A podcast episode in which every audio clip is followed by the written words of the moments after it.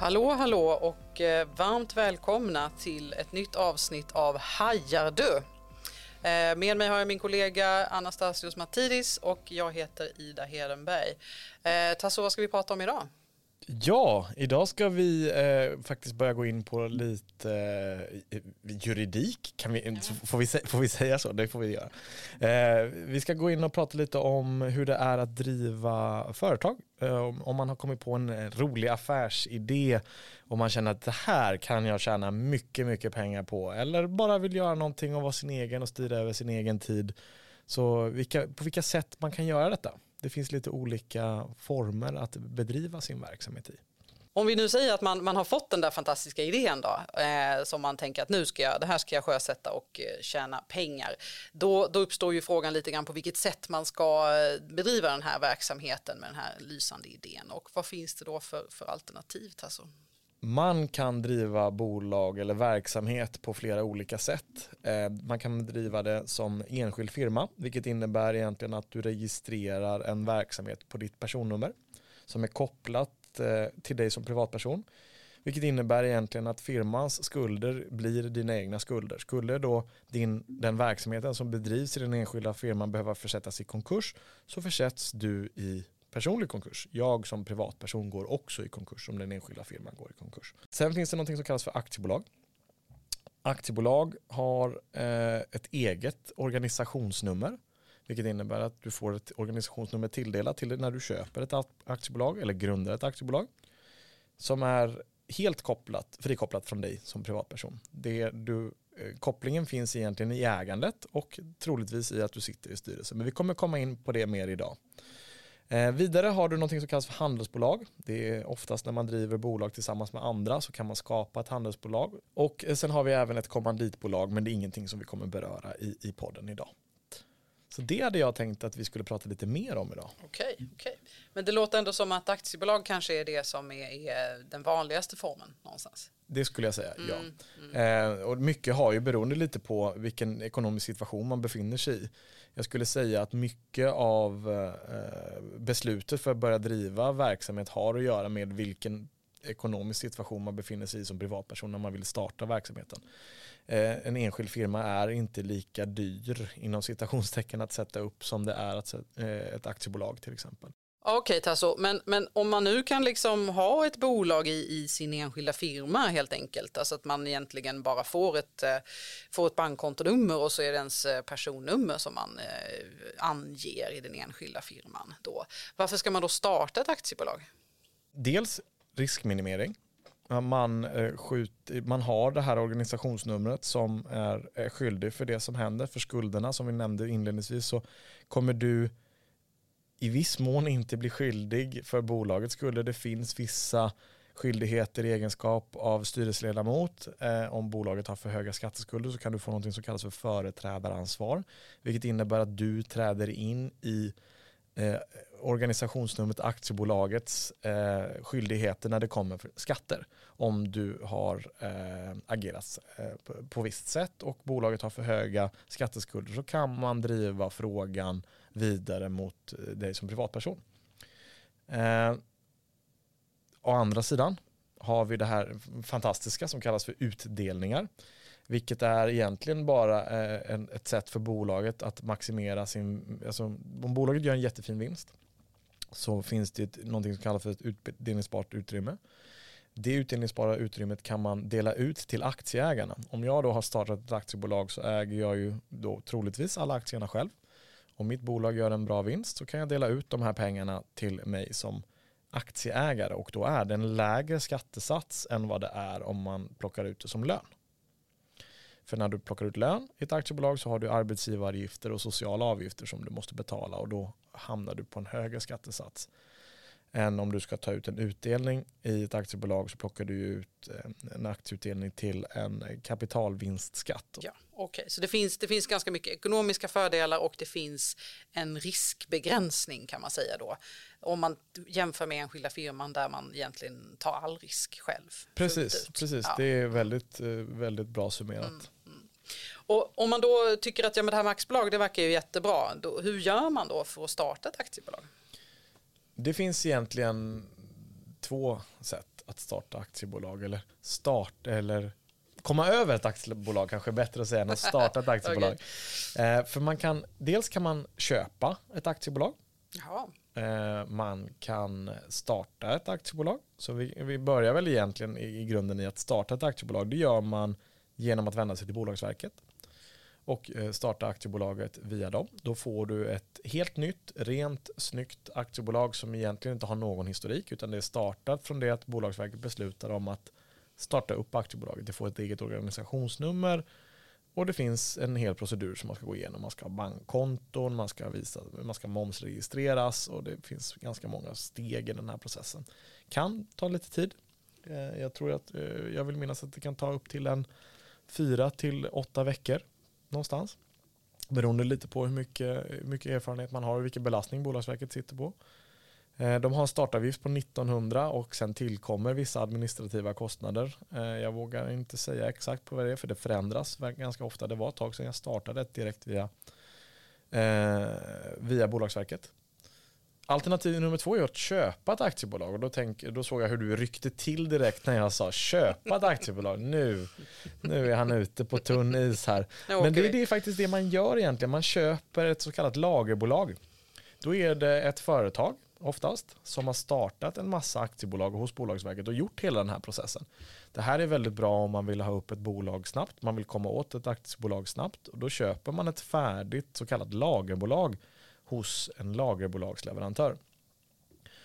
Och då kan det vara så att lagerbolaget har en viss historik. Att lagerbolaget har funnits i något år innan du köper det så att det finns en tidigare historik. Det lagerbolagsleverantören då garanterar när du köper ett lagerbolag är att det inte finns någon historik som du ärver utan det är ett tomt bolag. Det är bara att det, det finns en har funnits registrerat i, i viss tid innan, innan, du, innan du köper det. Och det brukar ligga på, eh, beroende på storlek och lite ja, övrig struktur och organisation så brukar det ligga på 1995 kronor och uppåt skulle jag säga. Eh, beroende på leverantör och så. Det finns säkert billigare, det finns säkert dyrare, jag kan inte säga, men jag brukar ligga runt 2000 kronor eh, för att, att köpa lagerbolaget och sen tillkommer administrativa kostnader så att fakturan brukar landa på någonstans mellan 5 och 10 000 kronor skulle jag säga. Um, för där, trots att man köper lagerbolaget så finns det vissa administrativa kostnader som Bolagsverket ändå tar ut därutöver. Men du behöver även ett aktiekapital. Så du behöver fortfarande ha aktiekapital. Du kan inte, det räcker inte med att betala den här fakturan som kommer utan du behöver ha ett aktiekapital som du köper in, sätter in på ett, på ett bankkonto hos banken och därifrån så kan du då som vi nämnde inledningsvis använda pengarna från det här aktiekapitalet att köpa och betala fakturan för lagerbolaget. Så att det finns för och nackdelar. Eh, Vad var det man behövde ha i aktiekapital? Eh, lägst aktiekapital som man behöver idag är 25 000 kronor.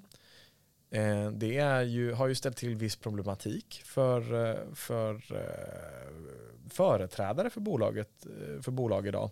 Start, köper man ett lagerbolag så, och med, utan historik eller, eller med historik så finns det och många leverantörer som inte vill teckna avtal eller sälja mobiltelefoner, datorer till bolaget om inte företrädaren för bolaget, alltså aktieägaren eller styrelseledamoten, går i personlig borgen. Och det låter ju dumt för då har man ju missat hela den här äh, jag tar inget, jag hamnar inte i en ansvarssituation på, på ett sätt som, eh, som det blir i enskild firma. För ett personligt borgensåtagande då hamnar du i det här. Så att att sänka aktiekapitalet till så pass lågt. För en mobiltelefon idag den kostar ju mellan 14 och 20 000 ja. kronor. Mm. Vilket gör att du förbrukar ju mm. Eh, aktiekapitalet ganska kraftigt om du skulle då använda det kapitalet. Så där finns det en viss problematik. Men det här aktiekapitalet då som vi har pratat om nu som man alltid måste man måste alltid sätta in de pengarna oavsett om man köper ett lagbolag eller om man har startat ett nytt bolag via Bolagsverket. Och det kan vara minst 25 000 från början. Då, så att säga. Får, man liksom, får man ta de där 25 och bara sticka till O'Learys och bara bränna upp dem direkt med kompisarna? Eller hur funkar det? Du, skulle kunna få göra det, men problemet med att gå till O'Learys och bränna upp dem, det är ju att då har du förbrukat ditt aktiekapital. För det finns ingen tillgång i att köpa eh, eh alkoholhaltiga drycker eller mat på, på O'Learys. För att det finns ingen tillgång att bokföra. Eh, låt säga att du istället skulle gå eh, och köpa dig en jättefin tavla för hela aktiekapitalet. Den tillgången kommer ju bolaget att tillgodogöra sig med de här pengarna, för det är bolagets pengar du har handlat med. Den kommer bokföras och då har du en, du kanske har noll på bankkontot, men du har i, i bokföringen en tillgång som motsvarar det registrerade aktiekapitalet. Många som startar aktiebolag tänker att jag måste ha en dator, jag måste ha en telefon och att köpa datorer och telefoner idag är ju ganska dyrt. Eh, en mobil och en dator sjunker ganska snabbt i värde över tid. En mobiltelefon som är fem år gammal har ju inte alls samma värde som en mobiltelefon som är helt ny på marknaden. Så att där finns det ju en risk att har man köpt det här att då kommer man hamna till slut i en situation där du har inte en tillgång som motsvarar värdet på det registrerade aktiekapitalet. Och tillgången är ju då, ja, men i, vårt exempel då tavlan som kanske har en, en, en mer konstant, ett konstant värde eller till och med kanske ökar eller kanske sjunker lite. Men den, skrivs, den kommer inte sjunka i värde lika fort som en mobiltelefon eller en dator. Så att för att svara på din fråga, ja du kan gå och köpa upp hela aktiekapitalet direkt om du vill det. Risken finns dock att du har förbrukat mer än hälften av det registrerade aktiekapitalet och då hamnar man i en situation där man måste upprätta något som heter kontrollbalansräkning. Men det är ett avsnitt för sig självt. Vad man, vilka skyldigheter man har när man måste upprätta en kontrollbalansräkning och hur det går till. Det är ingenting vi ska prata om idag. okay. Det känns som Nej, att, vi tar det en annan gång. Ja, men som fördelarna egentligen med aktiebolaget är att du minimerar riskerna för dig som privatperson. Du maximerar eh, vinsten. På, du, ja, du kan göra jättefina vinster i en enskild firma också. Men vinstutdelningen från aktiebolaget är mer fördelaktig för att du kan plocka ut någonting som då heter aktieutdelning. Du får alltså en vinst per aktie du äger. Lite som när man då eh, tittar på börsen. För där finns något som kallas för publika aktiebolag. Och det är en, de handlas på en öppen marknad på börsen. På börsen finns det en massa aktiebolag. Bara för att jag registrerar mitt aktiebolag så hamnar inte jag på börsen. Utan för att komma in på börsen så krävs det en börsintroducering.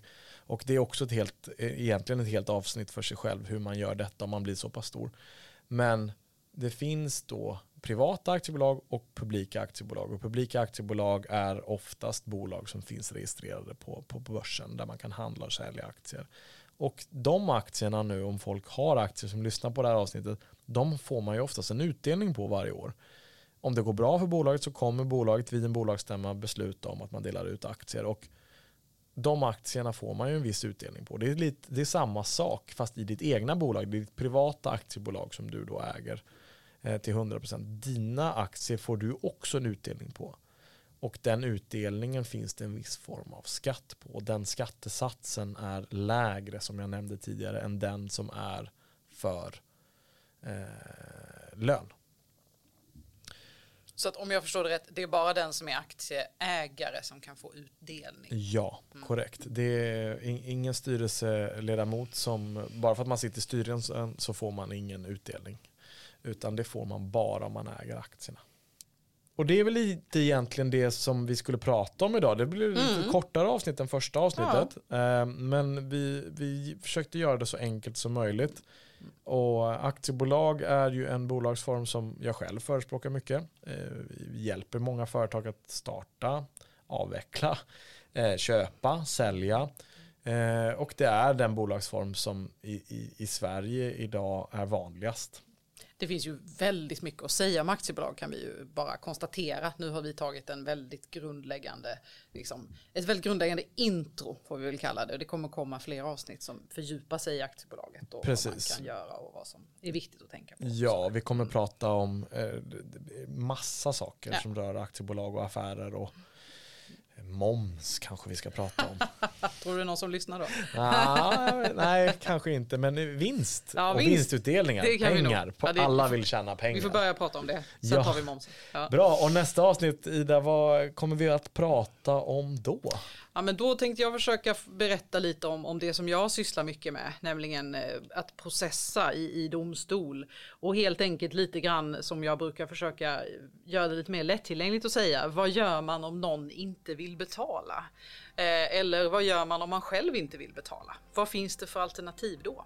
Det ska vi prata lite om. Intressant. Mm. Om man inte vill betala, ja då har man problem. Ja, det kan man få. Eller så får man hjälp. Ja, men eh, det var väl egentligen allt för det här avsnittet och vi hoppas att ni som lyssnade eh, eh, eh, hängde med i allting som sades och har ni frågor eller funderingar så får ni jättegärna höra av er till oss. Eh, vi jobbar ju som sagt på Vessla och Söderqvist advokatbyrå och ni har lyssnat på podden som heter Hajar du?